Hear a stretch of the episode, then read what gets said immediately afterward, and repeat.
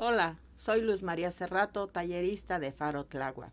Estoy aquí nuevamente para presentarles un nuevo podcast de la leyenda de la bruja de Tláhuac. La bruja que dormía a su marido.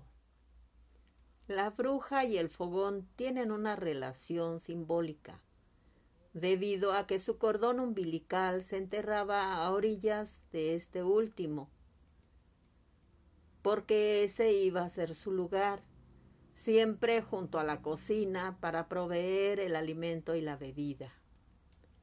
En el lugar del metate, en el lugar del tlecuil. Por eso se enterraba allí, dentro de la casa, en ese espacio que era el ámbito doméstico de la mujer. Eso es lo que creían firmemente nuestros antecesores. Esta historia pasó en uno de los barrios de Tláhuac, entre lagunas, canales y chinampas.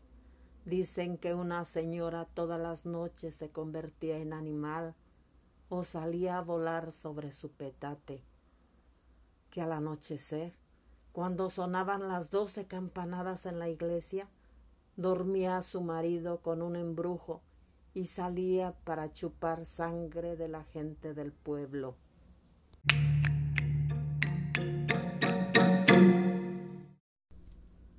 Pero el marido ya había sospechado lo que sucedía en varias noches de luna, y una de ellas se hizo el dormido.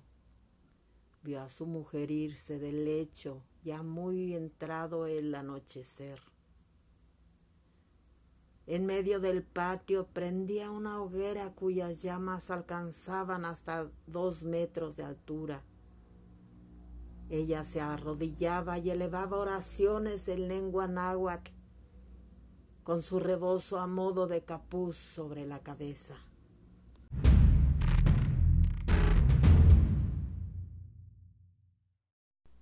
Se desprendía las coyunturas de sus piernas y, con solemnidad, Dejaba sus rodillas y pies colocados formando una cruz a orilla del fuego. Después parecía contorsionarse y tirándose al suelo elevaba las cenizas al revolcarse.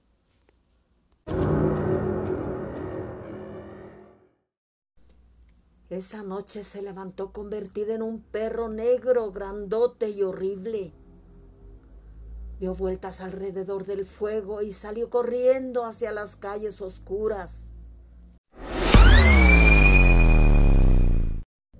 Las llamas iluminaban de rojo el patio cuando el marido se levantó y fue a asomarse para ver qué había dejado la bruja junto a la hoguera. Halló entre el rescoldo de las cenizas las piernas y los pies de la bruja en forma de cruz y los arrojó al fuego, donde se calcinaron hasta convertirse en cenizas. Después regresó a la cama y ahora sí se durmió en paz.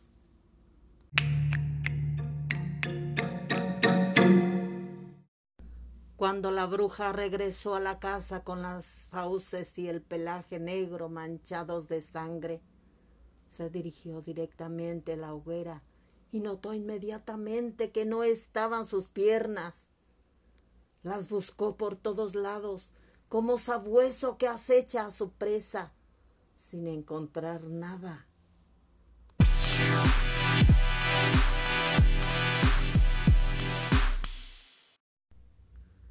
El fuego de la fogata se arremolinaba cada vez con más fuerza y el perro se convirtió nuevamente en mujer al revolcarse otra vez en el suelo.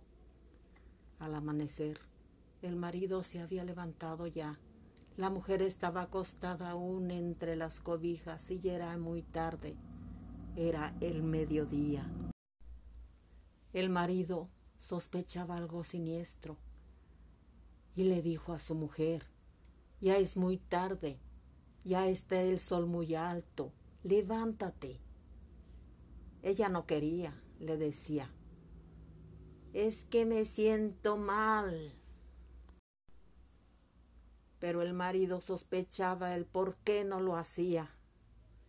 y de un tirón jaló las cobijas dejando al descubierto el cuerpo de la mujer y con terror en los ojos vio que las rodillas hacia abajo sus piernas se habían convertido en patas de guajolote con arrugados dedos y puntiagudas uñas. Esto pasó porque ya no encontró sus pies. El marido corrió fuera de la casa y en poco tiempo llegó con el cura de la iglesia este al llegar se quedó paralizado al ver a la mujer con patas de guajolote. Tomó el agua bendita y rezó piadosamente. Conforme avanzaban los rezos y las oraciones y el agua bendita mojaba su cuerpo, la mujer se fue convirtiendo en un horrible perro negro. Se levantó del lecho y el padre la corrió diciéndole Piérdete en el cerro, vete al Teuclí, para que no te vea la gente. Ese será tu castigo, vivir allá sola como un animal. Y el perro se fue corriendo, perdiéndose por la vereda entre los cultivos de maíz y amaranto, rumbo a la cresta del cráter del Tehuitli.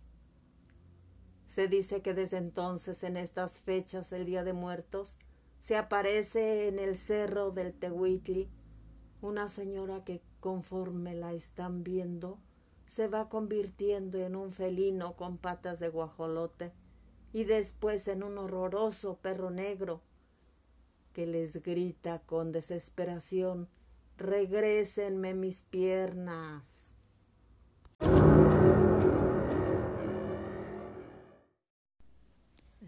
Bueno, esta es la segunda leyenda por el día de hoy. Muchas gracias por su atención.